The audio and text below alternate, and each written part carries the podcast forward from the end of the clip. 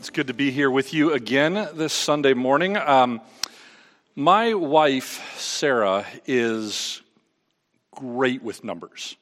Uh, she handles all of our uh, finances. She has all sorts of spreadsheets, and they have formulas in them, and, and I don't really understand. And, and if I have a math question, I go to her, and if we play a game that involves math in any way, she just automatically wins. She's great with numbers.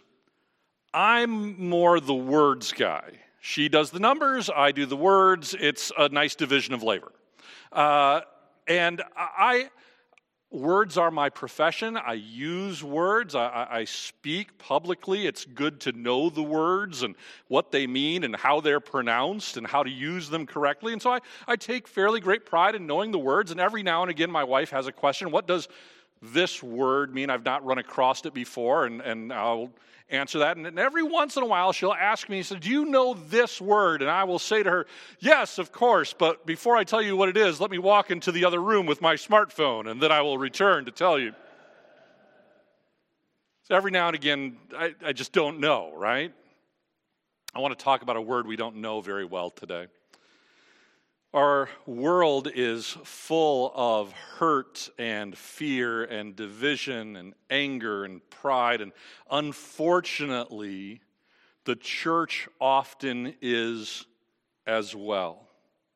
We need something as believers, we need something as the church to anchor us to God and to bring healing in the midst of hurt and anger and fear and division. And that's why we are talking about the Jesus way. Jesus gives us a set of eight truths, a set of eight core principles that are the foundations of his way of living. They are the foundations of his kingdom coming into the world. They are the ways in which we fundamentally connect to God and to each other and to Christ and to his kingdom. And we call those eight truths the Beatitudes. Beatitudes is a Latin word, uh, it, it, literally means blessed or blessing. Uh, and as we talk about these Beatitudes, these blessings that Jesus provides to us. We remember that blessing, as far as Jesus is concerned, is not a, um, about comfort or wealth or ease or prosperity or possession or anything like that. But when Jesus uses the word blessing, almost exclusively in the Gospels, and the rest of the New Testament authors use it this way as well, that when the word blessed is used or blessing is used, it, it almost exclusively speaks to a relationship. A relationship with God. And so when we talk about blessing, we remember that blessing is a state of divine joy based on nearness to God that does not depend on any worldly situation or material possession. So when we hear Jesus say, Blessed are you, we're hearing him say, Near to God are you. Filled with the, the joy and love of God are you when you live this way. And we find these blessings, these beatitudes in uh, Matthew chapter 5, which is the beginning of the Sermon on the Mount. In um, the Gospel of Matthew, Jesus is essentially presented to us as a new Moses. Um, he's born in a time of turmoil when his people are subjugated to another people, just like the Israelites in Egypt. Um, he is rescued from a, a, tyrannical death order by the reigning king, just as Moses is rescued um, from Pharaoh's edict to slay all of the firstborn sons. Um, he goes through um, this calling of God in the wilderness. Uh, he goes through uh, a Red Sea, if you will, when he's baptized in the Jordan River. And now he comes into Matthew chapter 5, 6, and 7 and goes up on a hillside and begins to teach the people just as Moses stood on Mount Sinai and gave the word of the Lord to Israel. So Jesus does this with his Sermon on the Mount. This is how Matthew portrays Jesus to us as kind of a new Moses. And the Beatitudes kind of serve as a, as a new Ten Commandments, except they're not really commandments. They're not so much commandments as they are ways that Jesus is bringing his kingdom, ways he is calling us to live that will make us more like him. And so we come to uh, our third beatitude today. Two weeks ago, we talked about blessed are the poor in spirit, those who are humble, who know that they need God, who know that they cannot do it all on their own. And when we live like that, we are blessed with God's kingdom. Last week we talked, blessed are those who mourn, those who are willing to say, it's not okay and I can't make it better by myself.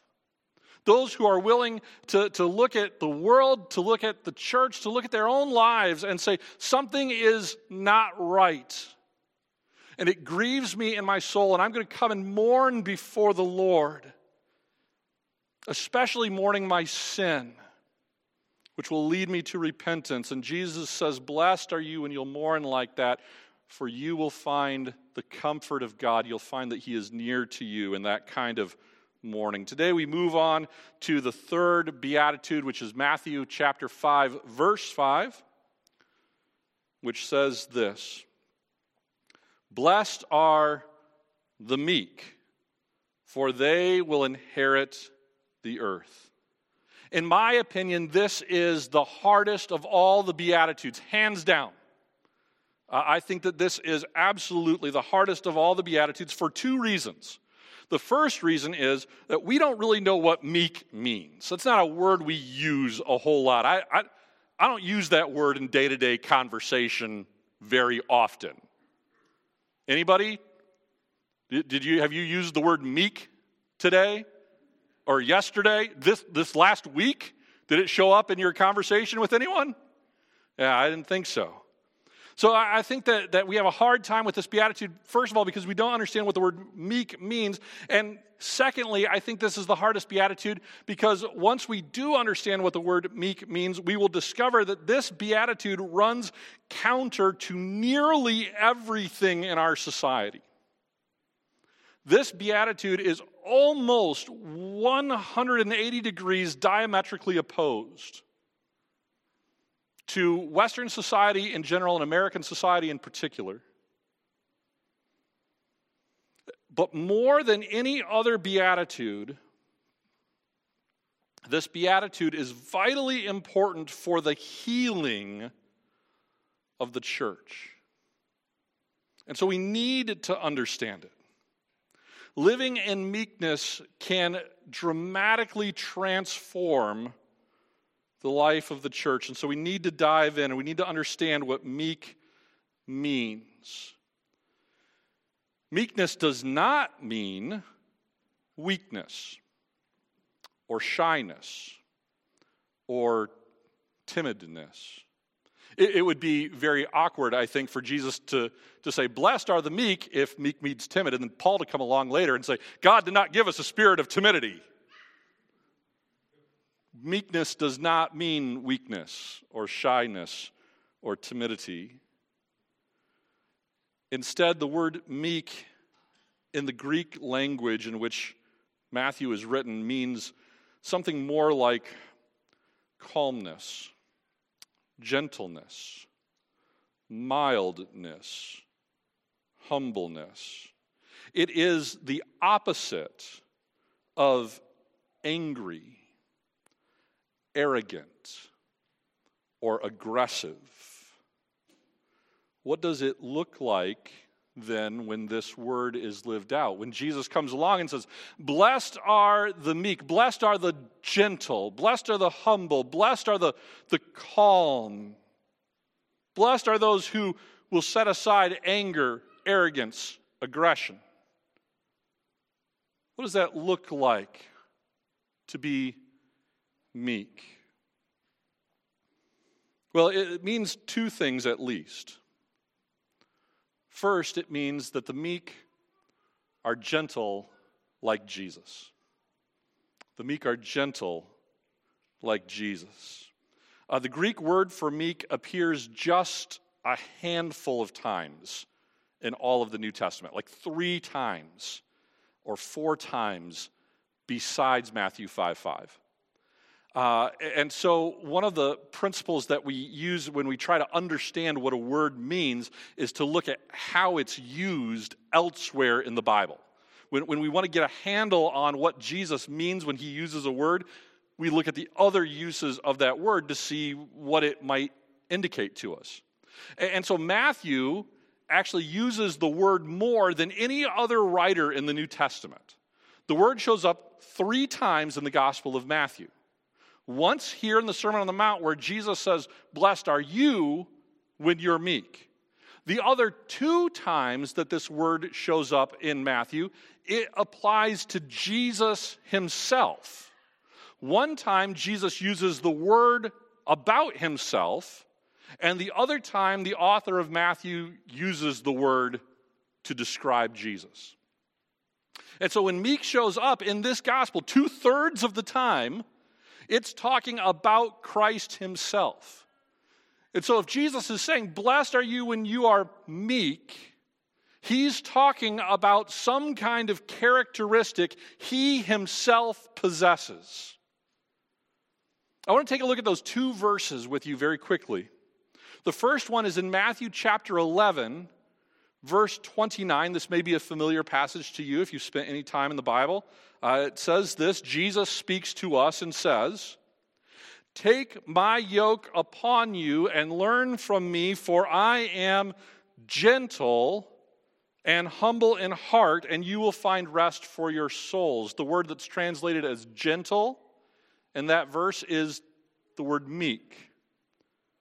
And then in Matthew chapter 21, verses 4 and 5, a passage that's normally read the Sunday before Easter as Jesus comes into Jerusalem and what we know as the triumphal entry, the author of Matthew writes this to us. He says about Jesus coming into Jerusalem on a donkey, he says this in Matthew chapter 21, verses 4 and 5. This all took place to fulfill what was spoken through the prophet Say to daughter Zion, See, your king, Jesus, comes to you gentle and riding on a donkey, on a colt, the foal of a donkey. That word gentle, again, that is used to describe Jesus is the same word that we find in Matthew chapter 5, verse 5, as meek. And so when we, we ask ourselves, well, what does it mean to be meek? If, if, if, if the meek are blessed and, and I want to live this way, this, this thing that Jesus tells me about, what does that mean? It, it means, first of all, that we live gently like Jesus. There has been um, this kind of great tug of war in a lot of scholarship in the last 20 years or so uh, that tries to pull meek into one of two extremes one side of the argument tries to make meekness kind of this um, almost effeminate quality. And the other side tries to pull it into a super weird, ultra masculine quality. That, that, that meekness is, is being, uh, in some people's opinion, uh, more womanly or more manly. It's a weird, weird argument. There are people who say, well, well when we're talking about being meek, we're talking about uh, being like women who are quiet and submissive, and, and it shows a really kind of bad understanding of women uh, and really a, a, bad opinion of women. And, and there's other arguments say, well, no, meekness is really about, about power and strength but in a, in a quiet and dignified way, like the quiet warrior strength. And, and, and that shows a really bad understanding of, uh, of, of masculinity as well, and a bad understanding of meekness overall. Both of these arguments do. Uh, meekness is neither masculine nor feminine, but it is Christ like. Meekness is a Christ like virtue of gentleness toward others. And we need that. We need more Christians who are like Jesus. I do not think that that is a controversial thing to say, by the way. We need more Christians who are like Christ. right? Like that makes sense to everybody? All right. So if Jesus says, I am gentle, and Matthew says, Look, your king comes to you gently, and we want to be more like Jesus, then this ought to be a character trait that we embody. In fact, it's one of the fruit of the Spirit. That when we live with the Spirit inside of us, we ought to be producing gentleness. We need gentle Christians. That does not mean that we need Christians who are doormats or who get walked over or who are shy or timid. That is not what meek means. But we do need gentle Christians. We do not need angry warriors bashing others, but we need kind and caring servants humbly engaging the world around them with love and with the good news. We need Christians who are like Jesus, who are gentle, who are meek. Because it's these kind of Christians who will do exactly what we were talking about earlier reconciling the world to God. So, meekness at least means gentleness, but it's not just that. The meek are gentle like Jesus, but the meek are also under control. The meek are under control. There is a strong element in the word meek of both self control and being under the authority of God. The meek are not reckless. Meek people don't just do whatever they want, who cares about the consequences? The meek, again, are like Jesus, under God's control. Jesus, when he comes, he says, I have not come to do my own will, but the will of him who sent me. Listen, if Jesus says, I have not come to do my own will, then Christians, we need to learn that we must be like Jesus in this same way. I have not come for my own stuff. I'm not here to make my own life better or to make everybody behave the way I think that they ought to. But I am here to be under the will of God. That's meekness. Not recklessness, but meekness is what we need. Exercising another fruit of the Spirit, self control. I, I uh, don't. Um, I don't share this often, but it is true. I am an amateur magician which is super geeky and dorky, I know. Uh, but uh, I used to have this magic trick that a friend of mine made for me. It's this box that you can open up both sides and you can see that there's absolutely nothing in the box. And then you close the box up and, and then open it again and you begin to pull things out of the box.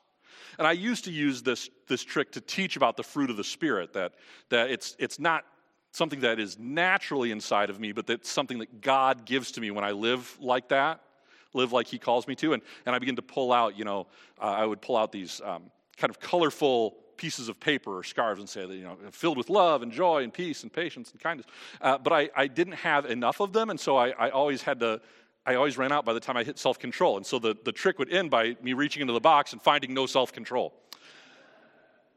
That's how Christians actually live.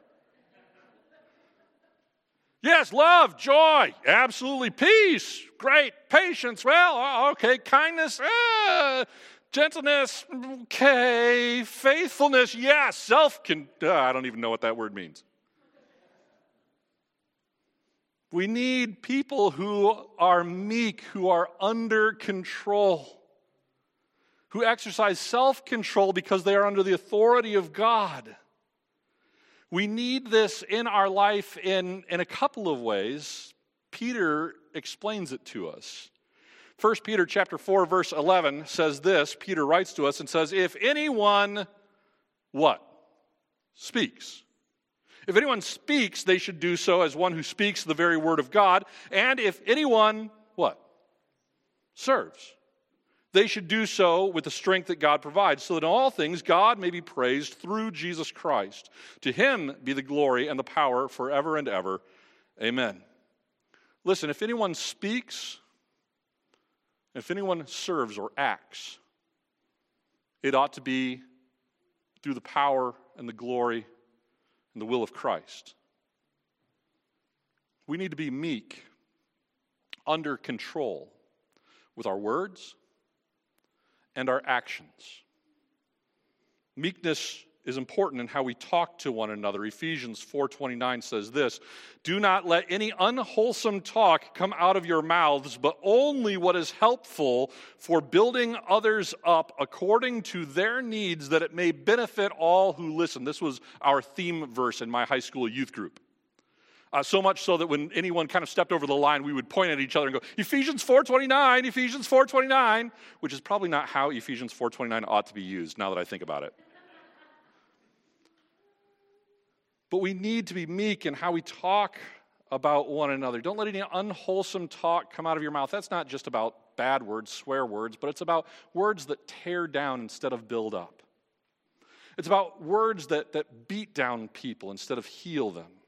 And this applies whether the word is spoken or whether the word is typed, by the way.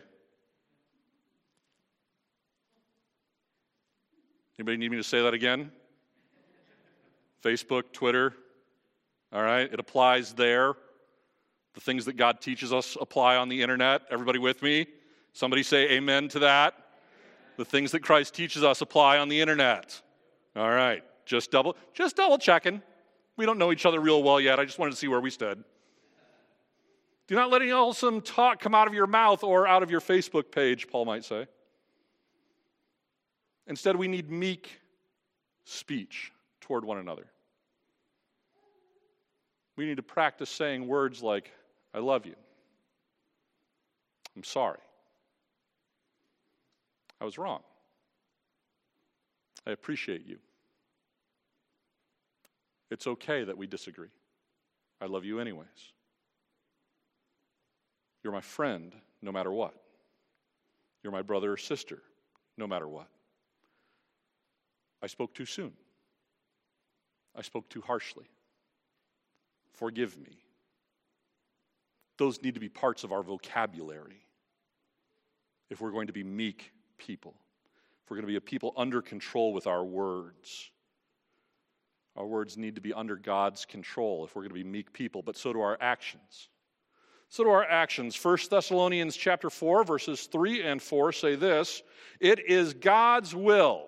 Oh, anytime that shows up in the Bible, perks my attention, right? It is God's will that you should be sanctified. Here's what that means that you should avoid sexual immorality, and that each of you should learn to control your own body in a way that is holy and honorable. That you should learn to control your own body. Paul is obviously talking here about a particular type of behavior, but the point applies across all types of behavior. That we ought to behave in holy and honorable ways toward each other. That both our speech and our actions ought to be under God's control.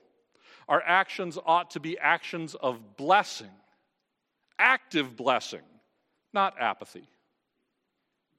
We don't just bless when an opportunity comes along, we go and look for blessing. That's actions that are meek. We use our our hands, our arms, to embrace, to encourage. Maybe not as much during pandemic, but under normal circumstances. That's meekness, to embrace another person, to give of, of your own self to someone else in that embrace. We use our feet to go to places that other people aren't willing to go to, places that are, are hard, ugly forgotten places with the good news of Jesus. We, we use our actions to be under the control of God. That's meekness. And that's not natural. It doesn't happen on my own. I am not naturally a meek person. My society has taught me to be otherwise. We live in a society that is not born of meekness.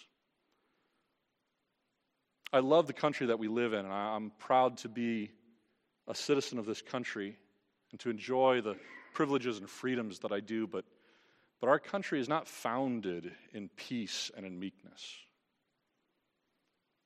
Our society is founded in violence, in rebellion, in killing. in displacing indigenous people and enslaving those who were brought here. Meekness is not part of the vocabulary of America. If you lined up 100 of the U.S. senators and however many hundred of the U.S. congressmen and went down the row and went, Is this person meek? Is this person meek? Is this person meek? Is this person meek? according to their words and actions, I'm not sure how many you would find.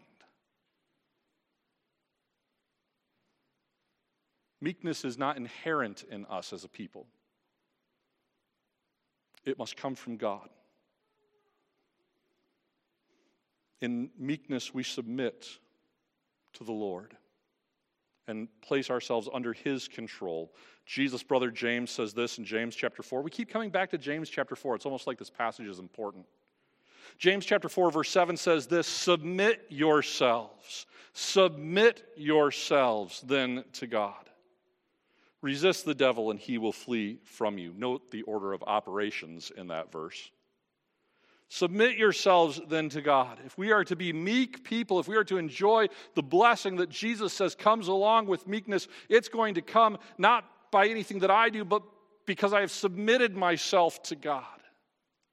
And I have allowed God to fill me with His Holy Spirit, which will produce, among other things, gentleness and self control in me. And Jesus does promise a blessing with this meek living with a life that is gentle and self controlled, with a life that mirrors and reflects the life of Jesus. There is a blessing for us there. Jesus says, Blessed are the meek, for they shall inherit the earth. The meek inherit God's world. The meek inherit God's world. At every turn, no matter where I look, it appears that the powerful, the bold, the brash, the braggarts, the angry, the loud, the shouters, the aggressive, the thoughtless, and the unkind get their way. That's how it appears whenever I turn on the news or flip over to the internet. I got to stop doing that. That's how you get ahead in this world, we are taught and told by being arrogant, by being the bully, by being up in someone's face. But the gains that we make that way are temporary at best. Jesus has a new kingdom coming. It has already started to invade this present reality, and someday it will surpass and supplant it. And this world and the things that are of this world, they will fade away. And Christ's kingdom will be inaugurated in full, and we will have a new heaven and a new earth, according to Revelation. And Jesus says that the meek, the meek, those who are gentle like him, those who are self controlled like him, those who are submissive to God like him, they will be the ones that will inherit this new earth not the brash, not the braggart, not the angry, not the aggressive.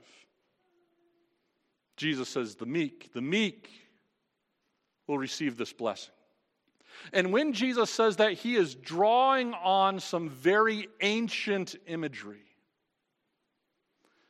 Jesus is drawing all the way back to the Psalms, to Psalm 37. Jesus knows his Old Testament. By the way, if we want to be like Jesus, that's something else we probably ought to work on. We're, we're pretty heavy into the last third of the Bible. But Jesus often goes back to the Old Testament again and again and again. And here he reaches back into Psalm 37 to find these words about meekness. Psalm 37, verses 7 through 11 say this Be still before the Lord and wait patiently for Him. And do not fret when people succeed in their ways, when they carry out their wicked schemes. Refrain from anger, turn from wrath. Do not fret, it leads only to evil. For those who are evil will be destroyed, but those who hope in the Lord will inherit the land. A little while, and the wicked will be no more. Though you look for them, they will not be found. But the meek, but the meek will inherit the land and enjoy peace and prosperity. Do you believe that? Are you willing to be meek? It's not how you get ahead now. I can tell you that. Meekness has never gotten me a bigger bank account or more recognition or any kind of power or prestige. I don't drive a nicer car when I am meek.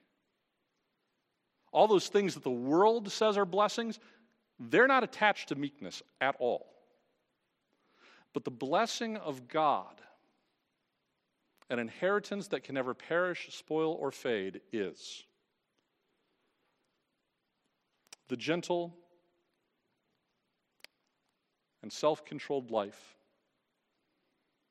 results in a deeper relationship with God and the promise of an inheritance that is eternal.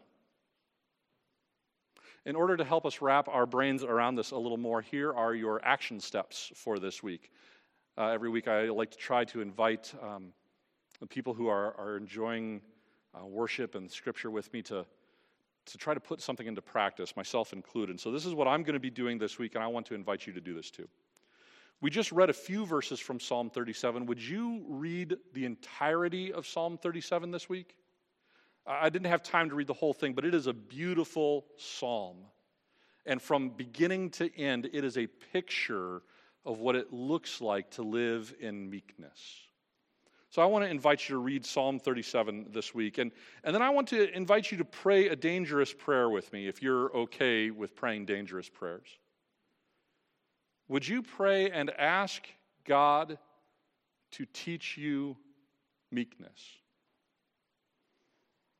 By the way, when you ask God that, you will discover all sorts of opportunities in which you can choose to be meek or not. But if you're willing, would you choose to pray with me that God would teach you meekness? And if you have listened to what I've had to say today, and you have thought to yourself, I don't know that I need this, please hear me in all Christian love. You're wrong.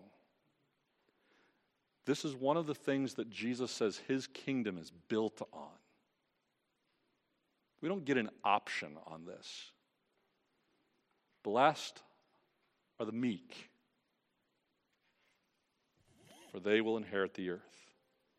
Meekness is something we don't talk about a lot. I hope you have a better understanding of the word after today. But even more than we don't talk about it, we don't practice it a lot. That's a shame. Shame on us because nothing can lead us faster to healing than gentleness and self control in our words and our actions. Nothing can lead us quicker into harmony with each other than lives lived in humble submission to God. And that's so different from the way the world lives. In fact, it's so different from the way that the world lives that meekness ought to be one of the defining characteristics of Christianity because it's something that you almost can't find outside of Christianity. Meekness ought to be synonymous with the Christ follower's life. It would certainly set us apart if it was. In fact, it would set us apart so much that just maybe a world that is tired of angry yelling and arrogant bullying would see in us our gentleness and our self control and they would say, I want that. That's better. And they would come to us and say, What is this all about? Why do you live the way that you do? We would have the opportunity to say to them, Because I want to live like Jesus. There is blessing for me there, and there's blessing for you too. Come and discover what it means when Jesus says, Blessed are the meek. Father God, we thank you for your word today. We thank you for Jesus and his instruction to us. We thank you for his life, his example for us, that he is gentle and that he is self controlled under your will and your direction. Father, in a world that has no idea what it means to be meek, help us to learn. Help us to learn the kingdom way of meekness, a way that is so opposite, and so foreign to the way in which our world works. And Father, as we learn to live gently toward one another, as we learn to live with our words and our actions under your control, Father, may we experience healing in our own lives and in the church may we become a beacon of blessing to the world around us so that they too might come and know the Jesus who is gentle and humble of heart. And so discover his blessing of an eternal inheritance that no one can ever take away. Pray this in the name of our meek and wonderful Jesus.